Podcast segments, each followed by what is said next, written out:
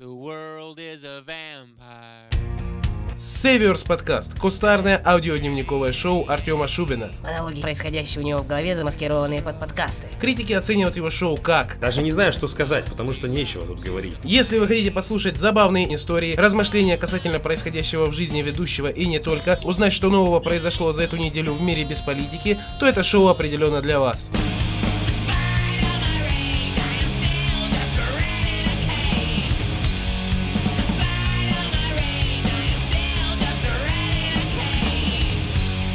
Дамы и господа, мальчики и девочки, те, кто еще не определился с полом, добро пожаловать на Северс подкаст.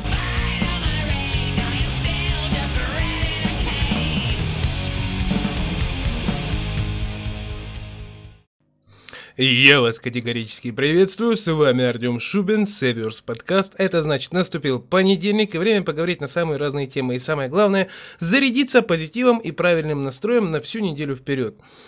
В случае, если вы слушаете меня не в понедельник, а в любой другой день недели, неважно, вторник это или суббота, значит я постараюсь подзарядить вас позитивом и правильным настроем на остаток недели. В любом случае, как всегда в начале выпуска, мотивационная речь, и сегодня я хотел бы в очередной раз поработать над тем, чтобы каждый из нас, в том числе я, принимали себя таким, какие мы есть, со всеми нашими недостатками и всеми нашими особенностями.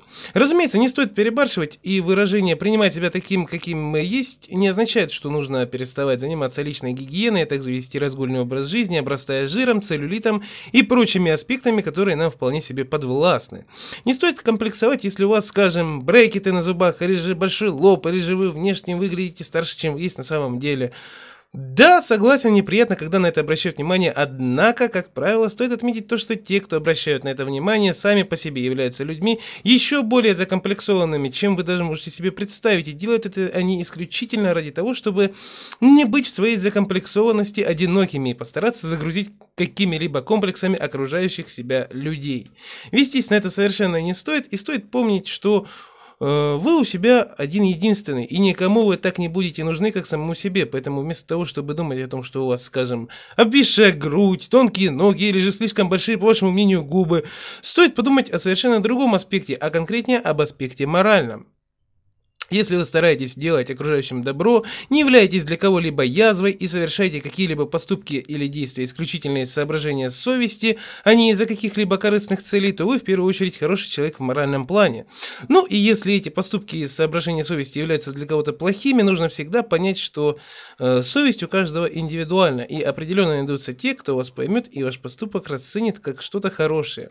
Говоря проще, не думайте о том, что подумают другие, думайте о том, как вы будете чувствовать себя сами сами. Ну и, разумеется, не забывайте о том, что существует такая вещь, как Уголовный кодекс, который подкорректирует ваши действия, нацеленные на то, чтобы чувствовать себя хорошо. И есть такое выражение, как «во всем должен быть предел», и не стоит возвышать себя над другими, одевая корону и считая себя лучше других. В сегодняшнем подкасте одной из главных тем я хотел бы выделить человеческое равнодушие и самое главное выразить свою точку зрения. И вы знаете, вы будете, возможно, удивлены, но я хочу сказать, что в наши дни чем ты равнодушнее по отношению к окружающим, как и по отношению вообще ко всему, тем тебе спокойнее живется.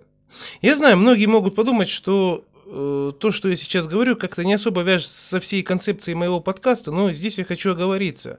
Да, стоит быть неравнодушным к инвалиду, который просит милостыню. Да, стоит быть неравнодушным к тем людям, которые, скажем, не могут выехать, поскольку увязли в грязи и просят вас о помощи. Говоря проще, не стоит быть равнодушным только лишь в том случае, когда у вас просят помощи, в то время э, как во всех остальных э, ситуациях просто проходите мимо. Возьмем самый явный пример. Это ситуация, как, которая не раз, одна, э, очевидно, знаете, происходила у каждого из нас на глазах, или, возможно, э, мы слышали о ней. Молодой человек ругается со своей девушкой и, возможно, в один момент приходит к рукоприкладству. Да, ситуация весьма и весьма плохая и страшная, но стоит ли в нее ввязываться, даже, если та самая девушка просит о помощи? Я скажу так. Э, я бы в такой ситуации просто прошел мимо, подумав про себя что-нибудь вроде «ты влезла в это дерьмо, тебе его и расхлебывать». И совсем не по той причине, что я боюсь каких-либо стычек, или же не могу постоять за себя, или же не могу дать отпор, а просто по той причине, что подобные конфликты по сути своей являются, скажем так, временными, эфемерными, если можно так выразиться. Да, возможно, эта гипотетическая девушка получает э, за то, что знаете, ежедневно целенаправленно выносила молодому человеку мозг, или, возможно, он застукал ее с другим парнем. Мы не знаем всей правды в подобных ситуациях и не знаем всех обстоятельств, при которых происходит та или иная конфликтная ситуация, которая может попасться нам на глаза. Если вы еще не поняли, к чему я клоню, то вот вам гипотетическое развитие событий. Вы заступились за девушку, в лучшем случае она вас отблагодарила за это. В худшем случае, если вы перешли из разряда защищающего в разряд избивающего, она может начать визжать, чтобы теперь уже вы остановились и начнет просить о помощи других окружающих, поскольку, поскольку вы весь такой нехороший, избивает ее молодого человека. Как ни странно, но данная ситуация вполне себе имеет место быть, и, и по той причине, что девушка это, скажем так, сама выбрала этого молодого человека со всеми его загонами, всеми его психами и всей его неуравновешенностью. Она определенно знала, на что она идет, и решила поиграть с огнем. И вы знаете, самое смешное, что она будет звать на помощь не потому, что ей действительно нужна будет эта самая помощь, а потому что этим она понадеется, что он остановится. Момент еще также состоит э, в том, что, как гласит э, великая русская пословица, любовь зла, полюбишь и козла. И если подобные ситуации происходят на улице, то это определенно не первый раз. И самое главное, и этот раз, когда он поднимает на нее руку, она тоже стерпит и проглотит, и продолжит дальше с этим человеком отношения, поскольку, поскольку характер у нее такой э, терпильный, что ли. Честно, не знаю, как еще назвать подобный характер и склад ума, кроме как вот так. Поэтому, ну, извиняйте если кому-то что-то не нравится. Также еще один момент, который стоит огласить, это так называемые пранки.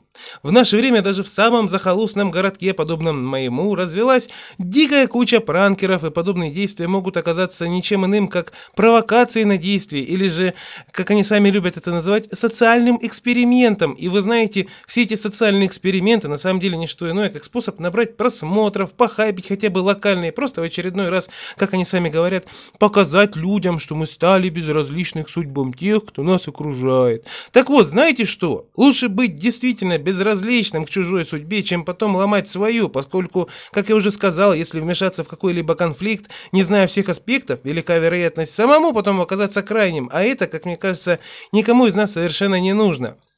Э, Еще один момент, о котором хотелось бы сказать, это ситуация, которая прогремела по телевизору и интернету где-то в районе полугода или даже года назад, когда не то внук, не то внучатый племянник избивал на улице свою бабку, которая по-моему, то ли не давала ему денег на выпивку, то ли на дозу. В общем, у них произошел конфликт посреди бела дня на улице на почве финансов. И когда этот парень избивал свою простарелую родственницу, какой-то мужчина вступился за нее, снимая все это на камеру. Да, согласен, поступок геройский. Парень молодец, но почему-то никто не обратил внимания на то, что тогда, когда он это все записывал, после того, как этот оператор вступился за старушку, дав по щам ее обидчику, она тут же заверещала, не надо его бить. Соответственно, какой вывод мы можем э, сделать из этой ситуации? Правильно, бабуля сама виновата в произошедшем и в целом готова была терпеть избиение, раз уж э, раз тут, э, раз тут же встала, знаете, на сторону своего обидчика. Понимаете, времена, когда действительно стоило за кого-либо заступаться, если это не ваш товарищ, попавший в беду, а случайные прохожие прошли, и сейчас, как это не прискорбно говорить, все вокруг заняли позицию «давай-ка спровоцируем случайного прохожего на то, чтобы он вмешался, а потом собьем с него денег, чтобы не писать на него заявление». Э, ведь, по сути, любой конфликт, любая разборка, которая сейчас может произойти, что у молодого поколения, что у поколения постарше, имеет позицию «либо я держу победу в этой драке, либо я напишу на тебя заявление». И более того, подобные ситуации происходили и в те времена, когда мне было лет 15-16, и если я выходил из нормальной пацанской разборки один на один победителем, потом в школу приходили полицейские, тогда еще милиционеры из детской комнаты милиции, и разбирались в произошедшем. Если раньше это считалось гнилым поступком, даже если э, в том возрасте заявление писали твои родители, а не ты, то сейчас это является вполне себе нормой. Более того, молодые люди сбиваются в стайки, которые действуют по подобному сценарию, стараясь найти какого-нибудь очередного лоха, с которого они в любом случае что-либо поимеют. Но как же быть в такой ситуации, когда ты не то, что должен заступиться за кого-то, а даже банально постоять за самого себя, и при этом не угодить в проблемы, связанные с законом? На самом деле ответ на этот прост и незатейлив. Наилучшим решением всего этого является перцовый баллончик, который можно свободно приобрести в оружейном магазине за 200-300 рублей, который вы сможете применить в конфликтной ситуации. Во-первых, да, действительно, провокаторы будут говорить, что это не по-пацански, да только сами они, как правило, по-пацански не поступят. Если, э, ну, если, например, в случае, если вы наваляете им по первое число, и тут же, знаете, они побегут э, в полицию писать заявление о том, что их избили, а успокоение данных индивидуумов перцовым баллончиком, знаете, гарантированно успокоит их пыл, да и плюсом ко всему исключит возможность их дальнейшей околокриминальной активности в сторону вас, поскольку им будет не до вас, и все, что им теперь придется делать, это прийти в себя, перестать перестать кашлять, сопливить и истекать слезами. Подводя итог, знаете, подводить итог этого сегмента хочется фразой из знаменитого мема «Современные проблемы требуют современных решений». Не стоит лезть на рожон и не стоит строить из себя защитника обиженных и обездоленных и оскорбленных. Лучше лишний раз проявить равнодушие и пройти мимо, нежели вступиться за кого-либо, потом, возможно, оказаться в неловкой, а возможно и в неприятной ситуации, где вы окажетесь крайним, и потом вам придется расхлебывать эти проблемы и головники. Да, разумеется, не все ситуации, которые мы можем лицезреть, являются провокационными, и в некоторых из них людям действительно нужна помощь, но какая именно из них может быть провокация, и какая ситуация, в которую нужно действительно влезть, никто не знает. Поэтому лучшим способом во всем этом может быть то, что я ранее неоднократно сказал, а именно именно равнодушие. Следующей темой нашего сегодняшнего выпуска будут яжи матери и токсичные старики, а это значит наступило время для рубрики «В мире животных». Э, кстати говоря, тему эту мне подкинула моя э, замечательная знакомая по имени Анютка. Анютка, спасибо большое, если ты это, если ты это слышишь. Э, тема будет весьма и весьма длинной. А, и перед тем, как я начну тему, я хочу оговориться, что с подобным быдло-контингентом или россиянским контингентом, кому как удобнее, я встречался и взаимодействовал неоднократно в своей жизни. И поверьте мне, все то, что я собираюсь вам рассказать, действительно происходило в моей жизни. И все то, э, что я хочу вам донести, является ничем иным, как субъективной точкой зрения, не претендующей на истину в последней инстанции, поскольку это все происходило исключительно со мной. Э, этой, этой точки зрения понятия придерживаюсь исключительно я, и, соответственно, это все не значит, что вам тоже нужно придерживаться идентичных моим взглядов на данный контингент. Собственно, в данном случае у нас сегодня в рубрике не одна, а целых две категории. И вы знаете, они по ходу дела тесно конкурируют между собой в том, кто больше докажет э, своих прав. Я же мать, которая лезет без очереди с полной корзиной продуктов с орущим ребенком на руках, в то время как в большинстве случаев она, она же сама провоцирует ребенка на то, чтобы он начал издавать истошные вопли. Или же старик или старушка, э, скрючившиеся в три погибели перед кассой, еле-еле передвигающие ногами, наигранно кряхтящие и кашляющие – чтобы на них обратили внимание и пропустили, поскольку, ну, она же старенькая и все тому подобное. Вы знаете, во втором случае это самая старушка, поскольку в большинстве случаев подобными ухищрениями страдают в основном э, старые люди именно женского пола, и они в случае, если увидят какую-то халяву, акцию или возможность пролезть без очереди, тут же перестают кряхтеть, издавать истошные звуки по своей манере, напоминающие звуки с того света в фильмах ужасов, и летят, словно олимпийские чемпионы по бегу к своей заветной цели – и в очередной раз хочу оговориться, э, все это относится э, не поголовно ко всем престарелым людям. Все это относится скорее к этой самой быдло прослойке, которая также, помимо того, что лезут вне очереди, зачастую требует приятное им место в автобусе, в то время как автобус может быть наполовину пуст, и если ты не уступишь им место, тут же начнут разоряться, привлекать к себе внимание, орать как сирены и вопить «Что ж ты за ирод такой? Не уступаешь мне место, Сталина на тебя нету, скотина ты такая, бог тебя накажет» и все в таком духе. Видите ли, э, я не один раз видел, как подобные люди нарочно начинали строить из себя полуживых, скрюченных, э, привычными, привычными старческими болячками, о которых э, им говорят в поликлинике тогда, когда им нужно было отхватить, именно вот тогда, вот знаете, именно в тот момент, когда им нужно было отхватить какой-либо ништяк, который опять-таки является либо пропуском на кассу вне очереди, либо уступанием места в автобусе, в то время как автобус, как я уже сказал, наполовину пуст. Или же, возможно, наполовину полон. И знаете, каков их самый главный аргумент, который просто является в наибольшей степени идиотизмом и навеянным стереотипом, нежели действительно весомым аргументом? Старость надо уважать. И вы знаете, возможно, кто-то не согласится с моей позицией, и я в очередной раз повторюсь, что это моя субъективная точка зрения, но, знаете, все равно, опять-таки, это субъективная точка зрения, не претендующая на руководство к действию. Но почему я должен уважать эту самую старость? По какой причине я должен проникнуться уважением к человеку, который, скорее всего, не сделал ничего важного и ценного в этой жизни больше, чем я, но прожил дольше меня? Это не, это не какая-то ММО-РПГ, где людей с 70 уровнем нужно уважать и пропускать их вперед, в то время как ты являешься, скажем, уровня 30 потому что там это все вполне себе логично. Э, и, само собой, разумеющееся то, что э, с какой стати я должен проникаться уважением к человеку, который наигранно и намеренно бравирует тем, что он старше меня – Какие достижения за свои, скажем, гипотетические 70 лет сделал этот человек, за который его можно поблагодарить или же уступить ему дорогу? Сейчас уже нет того количества людей, которые являлись участниками Великой Отечественной войны. Однако, несмотря на это, люди, находящиеся на пенсии, старающиеся как-либо аргументировать свою старость, зачастую говорят «Мы за вас воевали, щенки», ну или что-нибудь тому подобное. И это происходит, не поверите, в 2020 году, в то время как если бы они действительно воевали, пусть даже им было бы тогда по 14-16 лет, то сейчас им должно быть э, не меньше 90 лет. И много ли вы знаете людей, которым 90 лет, и которые также ходят в различные супермаркеты, чтобы отовариться продуктами, а вместе с ними и потрепать окружающим нервы?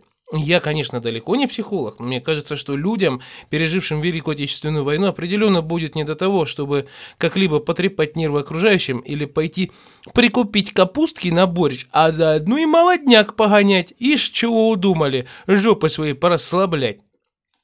Как бы это ни было прискорбно, но у меня люди, которые уже за 70, в большинстве своем вызывают только лишь негативные эмоции, ибо от них э, не ждешь ничего, кроме какого-то подвоха или же подлянки, которые бы они мотивировали тем, что «ну, у меня уже возраст, я же старше, однако вместе с тем и среди стариков я, э, как вы уже поняли, не гребу всех под одну гребенку, говоря, что все они быдло полоумевшие, существуют старики, с которыми зачастую приятно поговорить, узнать, как у них дела, а может быть помочь им чем-нибудь, вне зависимости от того, Значит ли это, что надо донести пакет или же подкинуть денег, когда им на кассе не хватает лишних 30-50 рублей? Ну, просто зачастую большинство стариков, по сути своей, являются никем иным, как людьми, которые, очевидно, были быдлом и раньше, но только сейчас у них появилась возможность, или, возможно, даже дополнительная возможность, как-либо этот недух выставить на показ и мотивировать его тем, что, ну, я же старенький, у меня ж возраст, а старших нужно уважать. Возвращаясь к теме стариков и старух, хочу сказать, что э, моя точка зрения по этому поводу заключается в том, что, по сути, если этот человек не сделал ничего, кроме как дожил до своих лет, то уважать его попросту не за что. И пускай это будет звучать грубо, но этот человек ничем не отличается от всех остальных людей любого возраста, а, соответственно, и глубоким уважением к нему проникаться совершенно не стоит. Ну, а там уже сами решайте, это опять-таки субъективщина, и все зависит от ситуации. Другой же быдло прослойкой, активно соперничающей по наглости и хамоватости со стариками являются э, всеми известные яжмамки, которые таскаются своими новорожденными повсюду и абсолютно везде стараются влезть с фразами по типу «Вы не пропустите, не, не уступите место, а то я с ребеночком». Говорить о том, какие в мире в целом и в нашей стране, да и в странах бывшего СНГ, э, в частности, существуют истории и какие а подобные быдло-прослойки слагают легенды, я считаю, будет совершенно излишним, ибо это явление является уже настолько массовым и распространенным, что о том, кто такая я ж мать, не знает, наверное, только тот, кто последние 15 лет провел в пещере без интернета и без какого-либо взаимодействия с людьми. Э, поэтому рассказывать какие-либо истории о них, э, найденные в просторах интернета, я не буду, а по традиции расскажу личные наблюдения и моменты, когда я с ними взаимодействовал, и почему я считаю, что я взаимодействовал именно с яжматерями, а не с обычными матерями с детьми. Работал я, значит, оператором на почте. И у нас постоянно приходила одна посетительница, которая была с ребенком. И складывалось такое ощущение, что ничем, кроме заказа всякой мелкой шелухи из Китая, она ничем больше в этой жизни не занималась. И более того, ребенка она таскала с собой на почту постоянно, что вызывало некоторые мысли по типу «Так, стоп, ты вечно таскаешь его с собой. Неужели у тебя нету ни мужа, ни каких-либо других родственников, которые могут быть э, с этим ребенком, пока ты метнешься на почту?» И вы знаете, как позже оказалось, родственники были, и они ходили все равой на почту вместе с ней, но постоянным ее атрибутом, словно сумочка, являлся ребенок на ее плече. И вы знаете, с ней всегда происходила весьма и весьма забавная ситуация. Когда она приходила, и очередь была не особо большой, скажем, 2-3 человека, ребенок вел себя тише воды ниже травы. А когда при ее приходе очередь была уже 7-8 человек, то ребенок тут же буквально с порога начинал истошно орать на весь зал. И вы знаете, под выражением истошно орал, ис- истошно, извиняюсь, орал, э, я подразумеваю не обычный детский плач, который э, в целом вполне себе логичен временами, ну не на постоянной основе, а в данном случае это ультразвуковое насилие над душами всех окружающих ее, в том числе и меня. Ничем иным, как э, истошным ором, это все-таки, сами понимаете, назвать нельзя. Подобное действие происходило практически через день, ибо она заказывала, ну, очень много различного китайского хлама, который в большинстве своем был весом где-то в 5-10 граммов и накапливался в кладовке просто пачками за буквально два дня ее отсутствия. И в один прекрасный момент э, кто-то из молодых людей, стоящих вместе с ней в очереди, очевидно, бывший за ней, э, после очередного включения этой новорожденной сирены достаточно громко на весь зал задал вопрос. «А зачем вы ребенка щипаете?» На что она тут же набросилась на него в словесном плане с выражениями «Да как ты смеешь? Да это моя лялечка, да это моя кровинушка, да это мой ребеночек, да ты вообще не мужик» и все в подобном духе. И вы знаете, с тех пор у нас был, что называется, специально надрессированный на этот человек, который при ее появлении тут же находил все ее посылки, которые, я напомню, складировали в отдельную коробку, и тут же отдавал ей, лишь бы только она не включала свою ультразвуковую сирену собственного производства. И вы знаете, с ней однажды конкретно у меня произошла достаточно забавная и неоднозначная ситуация. Как-то раз, когда людей было много, время подходило к обеду, а специально обученного выдавать этой особе человека не было, она зашла в зал и стала смиренно ждать своей очереди. Хотя, позвольте оговориться, когда время подходило к обеду, я всегда предупреждал людей о том, что как только начнется обед, я развернусь и уйду, ибо обед у меня фиксированный с 12 до часу, и если вы не хотите ждать, ибо давить на мое добродушие и призывать меня быть добрым и позволить отпустить во время обеденного перерыва бессмысленно, то больше очередь никому не сдавайте. В большинстве своем люди так и делали, однако изредка появлялись, э, опять-таки, ну, очевидно, быдло, э, которые все равно занимали очередь и говорили, ничего, если до обеда не успею, подожду после обеда, буду первым. И когда очередь доходила до них, а время обеда уже наступало, они тут же начинали, как я уже говорил ранее, слезно просить меня, отпустите, пожалуйста, проявите милость и так далее. Но, как я уже говорил, я зачастую был непоколебим в этом э, вопросе. так вот, Э, точно так же поступила и эта мадам. И вы знаете, когда время было уже 12.02, а очередь была отпущена именно до последнего клиента, после которого прием будет уже после часа, сначала она начала тактику «ну отпустите меня, ну я же с ребеночком». А после того, как понимала, что подобная тактика не срабатывает, начинала поливать меня оскорблениями по типу «да ты не мужик, ты чмо» и все тому подобное. И вы знаете, я к подобного рода оскорблениям совершенно равнодушен и совершенно никак не реагировал на все ее выпады. А после того, как я ушел в кладовку, которая, к слову, находилась считай, за залом, и дверь, которая была э, всегда открыта, я услышал ее козырь в рукаве, и, если выражаться языком моба игр, ее ультимативную способность, которую я уже назвал, ультразвуковая сирена, которая заработала, и работала она, вы знаете, когда она просто села на кресло и смиренно ждала своей очереди. А знаете, в чем была самая забава? В том, что она никоим образом не старалась успокоить своего ребенка, а просто сидела застыв, словно памятник всем этим угнетенным и оскорбленным яжматерям. Сирена работала вполне себе исправно и тут же прекратила свое действие, когда на этот истошный вопль пришла сама начальница, которая, к слову, меня недолюбливала. И после того, как отпустила ее, подошла ко мне, и у нас завязался с ней примерно вот такой диалог. «Ты почему не отпустил женщину с ребенком?» «Обед». «А ты мог бы пообедать и отпустить ее?» «Так у меня перерыв». Тишина с ее, молчание с ее стороны, молчание с моей стороны – мы смотрим друг другу в глаза, искра, буря, безумие. Нет, это уже совершенно другое, ладно. Просто она мне потом после этого смотрит на меня такая, понимает, что я в этом вопросе просто непробиваемый говорит, Нельзя быть таким. Вот будут у тебя свои дети, тогда ты ты поймешь. После чего она, собственно, ушла в свой кабинет, а я продолжил заниматься своими делами.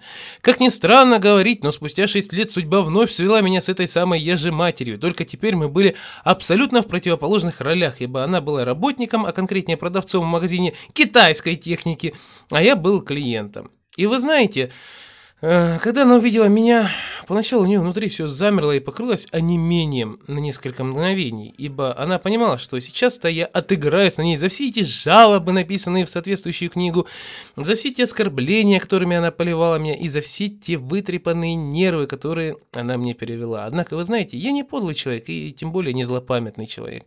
Я не стал на ней отыгрываться, а вместо этого я просто уточнил у нее некоторые вопросы касательно тех или иных гаджетов, и в один момент я задал, я задал ей ну, скажем так, провоцирующий вопрос, ибо она так вежливо и услужливо выплясывала передо мной, стараясь ответить на все мои вопросы. И, собственно, сам вопрос, как и произрастающий из него диалог, звучал именно так. «На почту ходите?» «Не, не хожу». «Давно не ходите?» «Да уже где-то лет шесть». «Узнали меня?» «Нет, не узнала». «Ой, да ладно!» «Правда, не узнала». «Я там оператором проработал, и вы на меня постоянно попадали на посылку». «А, Нет, вы знаете, не помню. Ну ладно, тогда всего доброго. И вы знаете, конечно же, она меня помнит. Конечно же, она помнит все те моменты, когда она всячески старалась бравировать своим ребенком, зацепить меня за живое и так далее. Если бы она не помнила, то ее бы так не передернуло в тот момент, когда я зашел в магазин, и не передергивала бы, когда я прохожу мимо этого магазина. И вы знаете, это всего лишь одна история, которая у меня на памяти вот прям вот э, такая прям явная, длинная, интересная. Но и этой истории хватит сполна, чтобы понять, э, кто такие эти самые я матери и что они из себя представляют. Э, Другим моментом, уже не таким ярким, являлся случай, когда я в парке пришел на беседку, которая была полностью пустая, и там сидела э, курившая мамаша с коляской. И вы знаете, э, чтобы исключить какой-либо конфликт, я сел на совершенно противоположную сторону этой беседки. А беседка была не такой уж и малой, да и сам парк в целом был не таким уж и людным местом, и в принципе пойти куда-либо можно было бы еще с ее стороны. С моей стороны нет. Потому что я постоянно там тусуюсь, постоянно там зависаю, и поэтому, ребятки, если что, вы знаете теперь, где меня найти. И когда мне поступил звонок, она тут же подскочила и побежала ко мне и начала требовать, чтобы я выключил звук и разговаривал потише, ибо ее ребенок спит. На что я ответил, что если ей не нравится, то она может пойти в другое место. Парк большой, а я ничего подобного делать не собираюсь, ибо парк является общественным местом, а я никаким никакие, никаким образом, никаких норм, э, включенным звуком вызова не нарушаю, э, какие-либо эти самые нормы, Э, ибо парк является общественным местом, и вообще, на что она, и вообще, типа, отстаньте от меня, женщина, я вполне себя спокойно, адекватно веду, на что она ничего больше не придумала, кроме как развернуться, фыркнуть и сказать, сразу видно, у тебя своих детей нет. Вот были бы свои дети, ты бы по-другому действовал, козел. И да, действительно, я бы действовал совершенно по-другому. Я бы не пошел с ребенком туда, где, как правило, либо собираются шумные компании, либо собираются старики, чтобы поиграть в шашки и поорать от души, будучи под шофе. Я бы не повез туда своего ребенка, а сел бы где-нибудь на лавочке, где, как правило, отсутствуют люди или хотя бы ходят не в таких э, больших количествах. Э, Если бы хотел, чтобы, знаете, чтобы мой ребенок подышал свежим воздухом. И вы знаете, для особо изворотливых, которые бы мне задали сейчас вопрос, а если бы она была с мужем, как бы ты поступил? Я отвечу, да поступил бы точно так же. Их ребенок – это их проблемы. Если я пришел в общественное место и никоим образом не нарушаю общепринятых норм и норм, указанных в Уголовном кодексе, то я не буду действовать как-либо в угоду кому-либо, в итоге принеся хоть какое-либо неудобство себе, даже если это неудобство является банальным отключением звука телефона. В оконцовке данного сегмента я снова хотел бы сказать, что не стоит грести всех под одну гребенку. Не все женщины с детьми, как и не все старики, являются быдлом. Но порой появляются именно такие, после которых ты начинаешь думать, что таковыми являются абсолютно все. Однако это не так. Мир полон быдла, и с каждым годом количество их увеличивается в геометрической прогрессии. Но, знаете, э, говорить о том, что надо как-то самому становиться одним из них, совершенно не стоит. Равно как и не стоит как-либо расстраиваться от того, что э, подобного контингента вокруг просто порой пруд пруди. И снова я повторюсь и скажу, что порой быдло проскакивает в каждом из нас. Однако все это нужно исключать в себе и работать над тем, чтобы подобное проявление второсортной натуры происходило как можно реже. На этом рубрика «В мире животных» заканчивается, а мы идем дальше. В своем предыдущем подкасте я совершенно забыл поздравить всех молодых людей с Днем Защитника Отечества. Но это и не особо важно, поскольку я сам в армии не служил, военно обязанным уже не являюсь, да и в целом так исторически сложилось, что эта дата у меня совершенно вылетела из головы, за что я искренне, опять-таки, извиняюсь. Но я определенно не забыл поздравить представительниц прекрасного пола, поэтому, милые дамы, вы самое приятное, что мир мог дать нам для того, чтобы радоваться жизни, и самое приятное, что со всеми нами, как представителями сильного пола, могло произойти.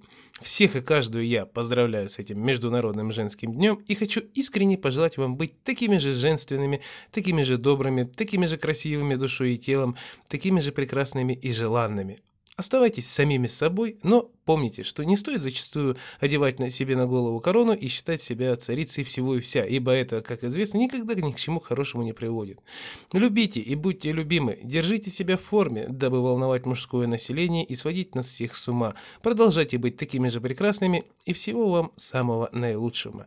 А в случае, если вы представительница каких-либо движений, таких как ЛГБТ, бодипозитив или феминизм, прекращайте заниматься этими глупостями. Вы женщина, а значит вы эталон красоты, изящности и милоты.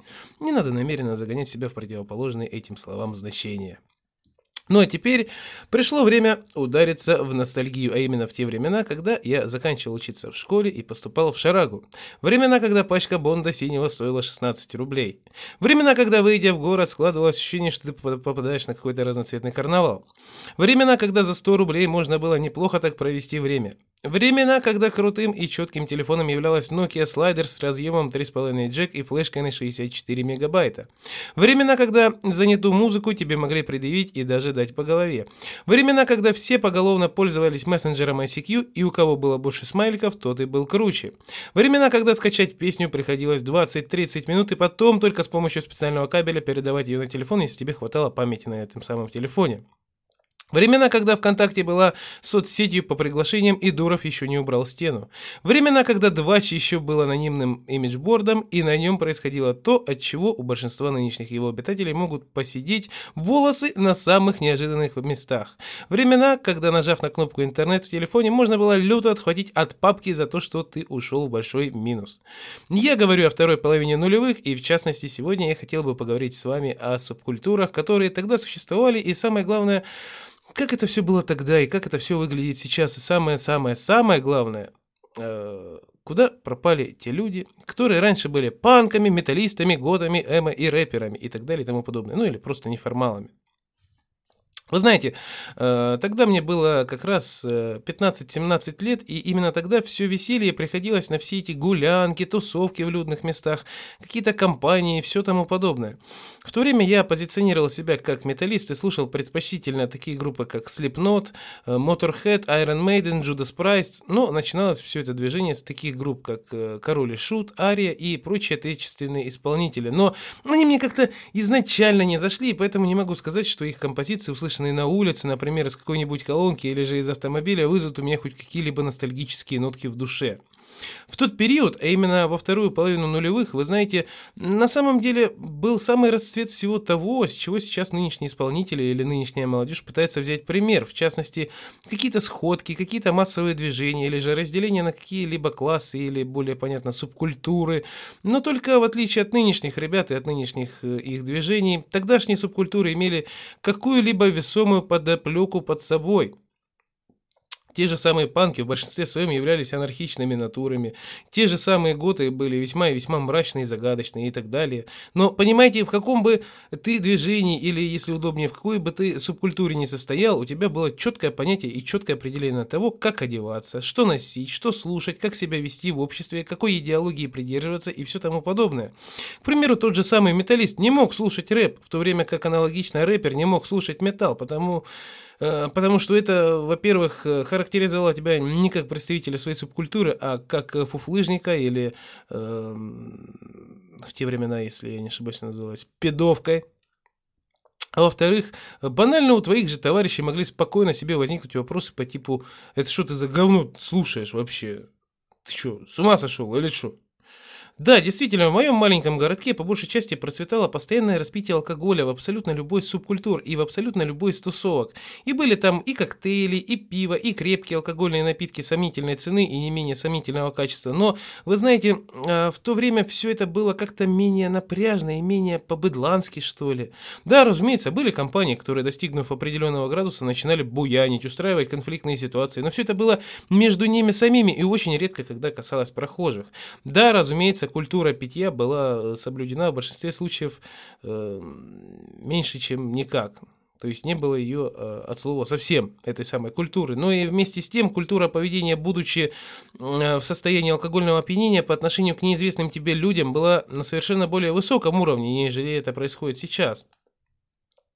Все места были, знаете, поделены между собой, представители одной субкультуры зачастую не лезли туда, где проводят свое время представители другой, дабы избежать конфликтной ситуации. И вы знаете, вспоминая сейчас те времена, все равно, даже сознанием всего этого, даже с учетом всех этих факторов, люди были как-то дружелюбнее друг к другу.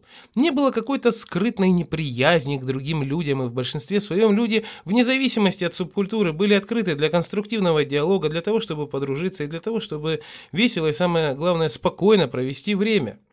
Э, та же самая беседка в парке, в которую я периодически захаживаю, и которая по сути своей является сейчас ничем иным, как э, тенью самой себя, постоянно была заполнена людьми, с которыми ты мог встретиться впервые, познакомиться и стать хорошими знакомыми. Люди, а конкретнее сказать, в большинстве своем молодняк, жили гораздо более дружно, чем сейчас, и чтобы зависнуть где-нибудь в центре, не надо было предварительно списываться во ВКонтакте или же там по WhatsApp, по Телеграму. Э, это, это все, это все было лишним, понимаете? Это, это, это, это было вообще вторичным. Э, понимаете, дело в том, что все и так знали, все и так знали, кто где находится, и порой даже созваниваться не надо было. Но со временем, как это известно, меняется все, и таких дружных компаний становилось все меньше, людей в этих компаниях тоже становилось меньше, и в итоге эти самые тусовки, по сути, изжили себя, и мы все пришли к тому, что мы имеем на данный момент. Что произошло? Да просто люди повзрослели. Разумеется, повзрослели не все, есть э, еще отдельные личности, которые до сих пор придерживаются каких-либо субкультурных взглядов, идей и всего того, что было во второй половине нулевых. Но вы знаете, эти люди скорее являются пережитком того времени, они просто застряли там, ибо, как известно, чем дальше, тем хуже.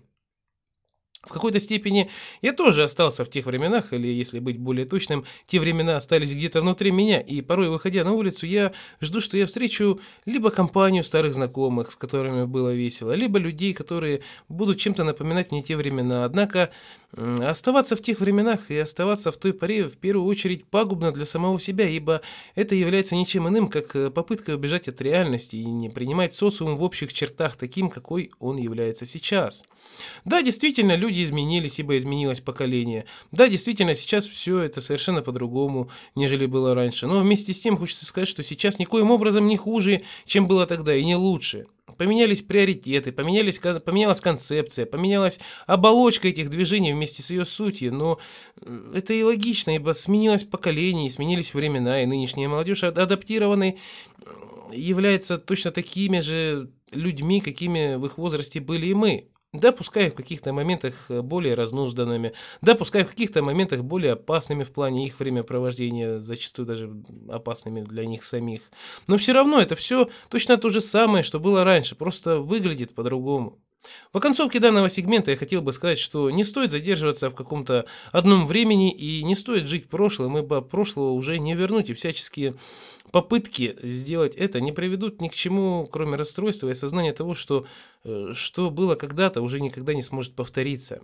Все, что всем нам, вне зависимости от возраста и мировосприятия, стоит сделать, это жить нынешним и жить тем, что происходит с нами сейчас, и, возможно, пытаться строить какие-либо планы хотя бы на ближайшее будущее, а не стараться вернуть старые времена, или же те моменты, которые в определенном промежутке нашей жизни являлись яркими и незабываемыми, и вместо этого стремиться к тому, чтобы сейчас наша жизнь также была наделена и насыщена новыми яркими и незабываемыми моментами.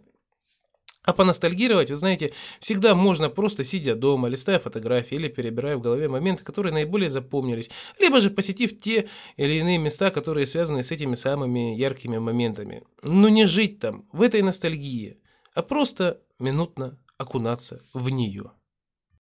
Следующая тема, о которой я хотел бы рассказать в сегодняшнем выпуске, это хронические болячки. У каждого из нас, кто разменял четвертак, таковые имеются. И это неотъемлемая часть жизни, поскольку она является ничем иным, как, скажем, бета-тестом перед тем, что нас всех будет ждать в старости. Если же кто-либо из слушателей скажет, что после 25 хронических болячек быть не может, то я скажу вам одно. Если вы дожили до этого возраста, если вы, возможно, чуток старше, но еще не дотягиваете до тридцатки, и у вас нет хотя бы одной хронической болячки, значит, значит, вы прожили свою жизнь скучно и даже, скорее всего, зря. Ведь действительно, будучи молодыми, большинство из нас не задумываются о каких-либо последствиях, когда, скажем, ходят без шапки, носят подвороты, одеваются не по погоде и переносят простуду, что называется, на ногах. Или, может быть, будучи в более юном возрасте, вам не посчастливилось ввязаться в какую-либо перепалку или угодить в какое-либо ДТП, вне зависимости от того, были ли вы э, в автомобиле или же являлись пешеходом.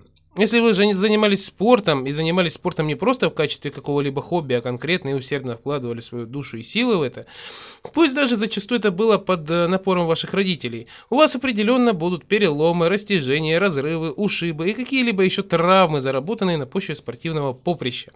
А если вы, вместо всего прочего, в более молодые годы любили, что называется, принять на грудь, и под этим выражением я подразумеваю не просто распитие на каких-либо праздниках, а конкретно практически ежедневное употребление спиртного, то у вас определенно имеются проблемы с печенью, почками, желудком и всем, с чем связан процесс переваривания и усвоения организмом алкоголя.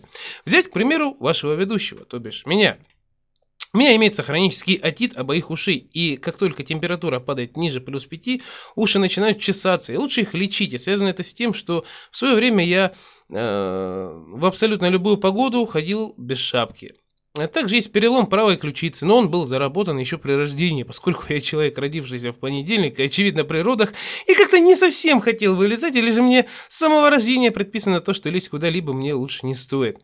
Э, из переломов и сильных ушибов э, также ДТП, в котором я получил травму колена, которая пусть и не является переломом, но все равно так же, как и ключица, так же, как и ломаные пальцы на руках, так же, как и надорванные связки на правой кисти. На плохую погоду начинают ныть и, как это принято выражаться, тянуть, создавая мне дискомфорт.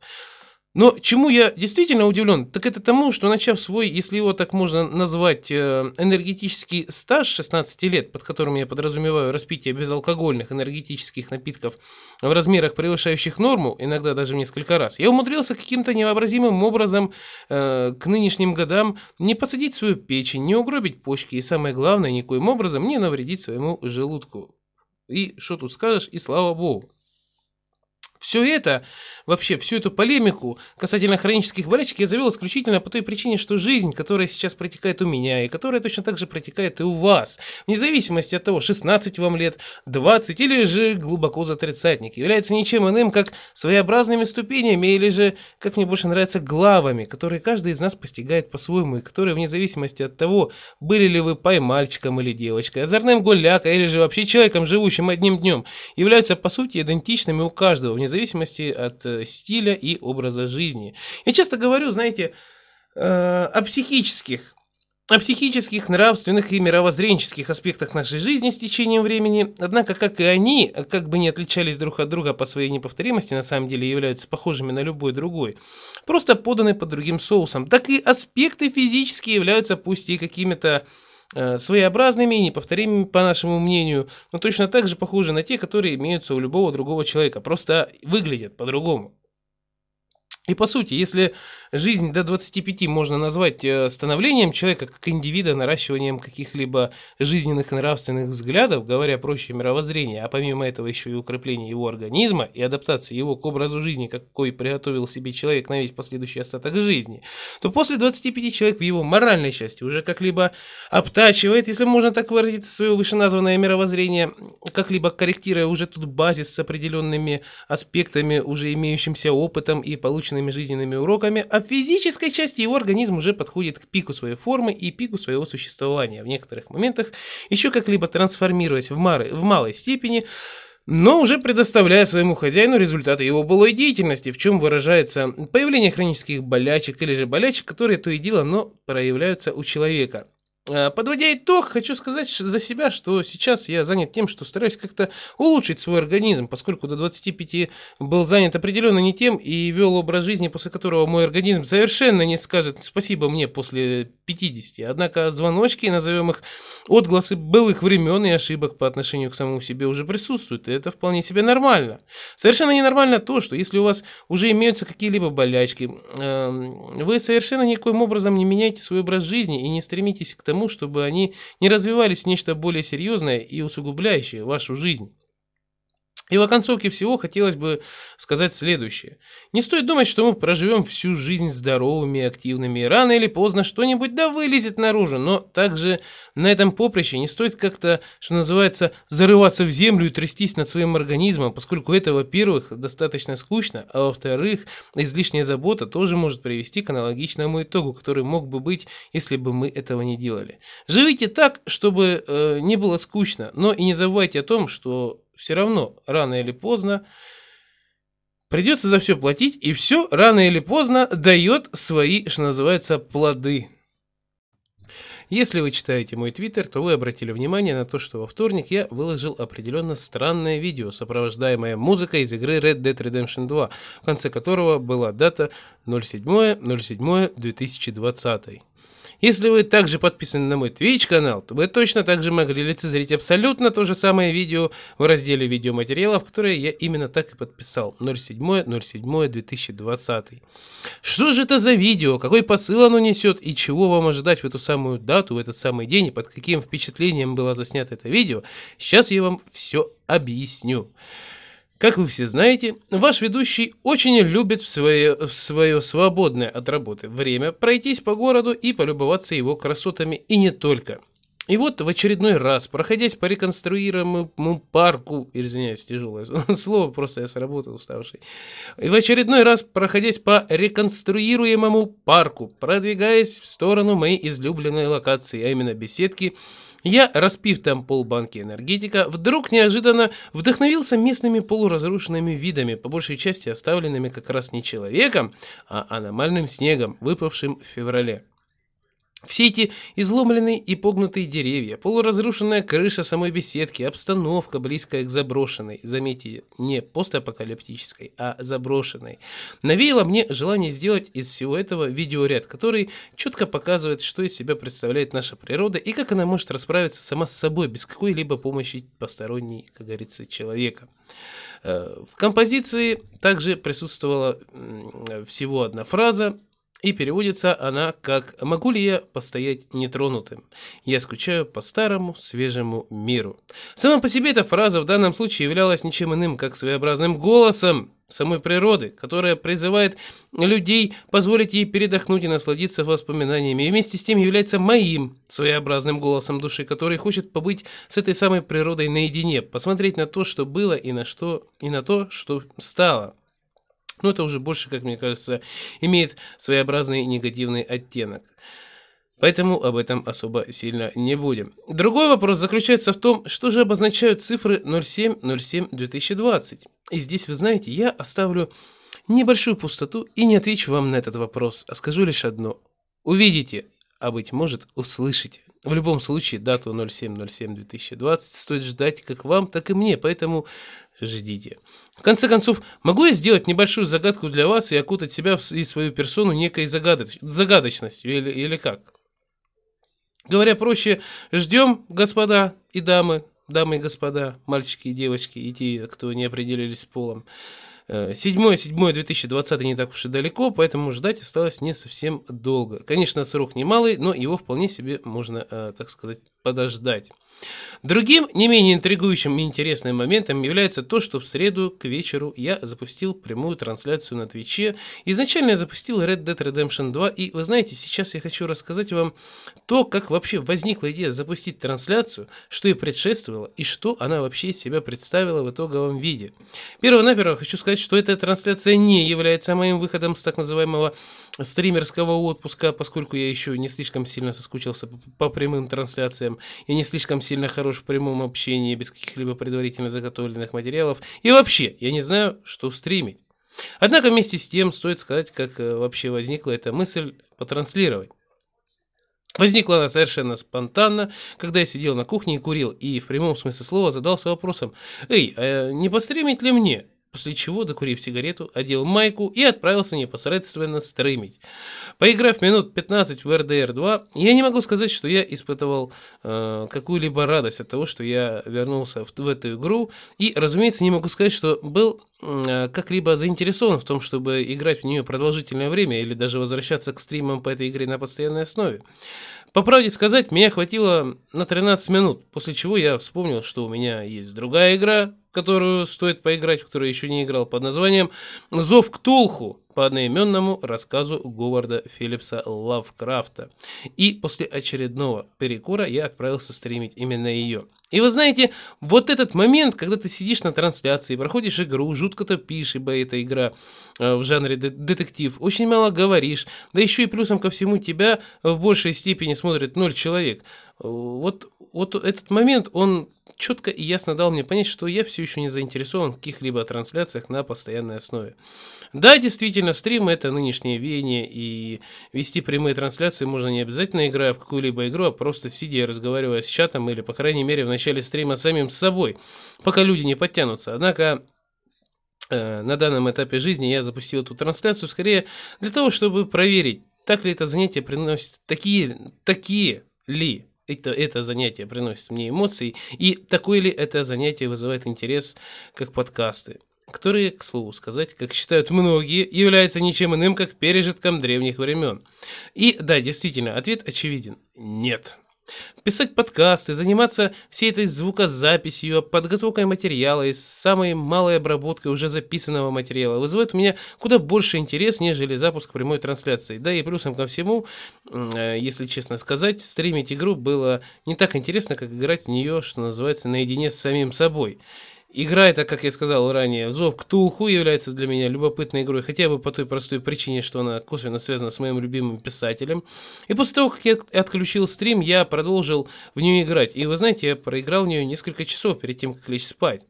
По сути, если играть в игры на прохождение, то в моем случае это все будет сопровождаться в большинстве случаев э, молчанием и углублением непосредственно в игровой процесс, нежели попытками э, как-либо развеселить чат или же завести с ними общение. Поэтому, соответственно, игра чисто для себя принесла мне гораздо больше эмоций, нежели бы она принесла мне их, э, проходя ее на трансляции. Возможно, когда я полностью пройду ее, я возьмусь за ее прохождение на стримах, но до этого еще очень недалеко, и в очередной раз повторюсь, под подкастинг как хобби и как времяпровождение приносит мне куда больше положительных эмоций, нежели стриминг. Надеюсь, что хотя бы десятую долю позитива и аналогичных эмоций мои подкасты приносят и вам, и все это делается не зря. Следующий сегмент я хотел бы начать с анекдота. Сын прибегает к матери, бледный, руки трясутся, глаза напуганы. «Мама, там змея у меня!» Ну, мать встревоженно зовет отца, они все вместе идут к нему в комнату и стоят в дверях и говорят «Сына, твою-то мать, это твоя жена!» Я надеюсь, вы посмеялись с этого анекдота, но родился он в моей голове совершенно не из пустого места, к сожалению. Э, в общем-то, где-то в среду я начал слышать, как у меня по обоим кто-то шкребется. И шкребется эм, предпочтительно, знаете, когда я ложусь спать, как назло. Ну, шкребется и шкребется, подумал я, не придав значения, пару раз постучав по стене. Значит, мыши появились. Раз такая песня, ну, значит, пора уже, раз мыши появились, покупать мышеловки и отраву. Вечером, в пятницу, я ложился спать и услышал, как эти самые мыши ползут. Погоди, ползти им невозможно физически, значит, это определенно не мыши. В голове возникла мысль о том, что это змея, но я как-то не сильно придал этому значения, ибо 6 марта, появиться змее. Да еще и в доме. Откуда? И вот в 5 утра меня э, будет эти самые ползки, притом явно происходящие у меня под кроватью, ибо я слышу их достаточно отчетливо, и я, до этого завалившись спать э, в половину первого ночи, понимаю, что ни хрена я уже не посплю. Лежу я, значит, слушаю эти ползки и понимаю, что они перебрались куда-то в центр комнаты. И что вы думаете? Беру телефон, включаю на нем фонарик и вижу, как прямо посередине моей комнаты ползет полуметровая змея. Не питон, разумеется, но вполне себе длинная. А знаете, что меня напугало, напугало до дрожи в руках? То, что она, как ни странно для ее вида, как такового, отреагировала на свет. Да, я знаю, что они по натуре своей на свет реагировать не могут и полагаются на окружение исключительно своим языком, но эта сволочь отреагировала именно на него, и что еще более ужасное, начала пытаться шипеть. Да, разумеется, не так, э, как это показано, скажем так, в фильмах, но шипение было достаточно отчетливо слышно и несколько раз. После этого эта тварь поползла к коробкам, спряталась между них и начала искать какой-то какой-то отходной путь. Ибо ее, очевидно, спалили и надо полить, и надо, и надо валить. Я не нашел ничего лучше, чем взять тапок и боком треснуть ей по, по... Господи, боже мой, хотел сказать, по хвосту. Вы знаете, на этом можно было бы закончить повествование о нашем с ней взаимодействии, но не тут-то было. Подремав самую малость, а именно где-то сейчас, поскольку я еще час пытался ее услышать, поймать и, собственно, решить с батей, что мы с ней сделаем дальше, я проснулся, смотрю на пол. А эта сволочь умудрилась навалять мне перед кроватью прямо посередине комнаты вполне себе здоровенную для ее размеров какаху. Очевидно, что ловля этой твари займет у меня немалое количество времени, поэтому нас не ждет э, достаточно много интересных моментов, моментов, о которых я, скорее всего, вам э, в будущем поведаю. Ну и в оконцовке данного шоу я хотел бы сказать, что неважно, как у вас складываются дела, и не надо сильно пеня- пенять на судьбу, скажем так, если вам кажется, что все в этой жизни идет не так, как вам хотелось бы. Может быть, судьба, космос или же Всевышние силы направляют вас на то, что, на то, что надо, на, на что-либо э, определенное, или стараются укрепить вас как человека, посылая именно те испытания, которые вы можете пережить, и после которых вы сможете стать еще более лучшим человеком, чем вы являетесь на данный момент. Ничего в нашей жизни не может произойти спонтанно или случайно, если это только не происходит по вашей инициативе. И поэтому говорю, что действительно случайности не случайны. А я с вами прощаюсь. С вами был Артем Шубин. Вы слушали кустарное аудиодневниковое шоу Северс Подкаст. Всем спасибо и до следующего понедельника.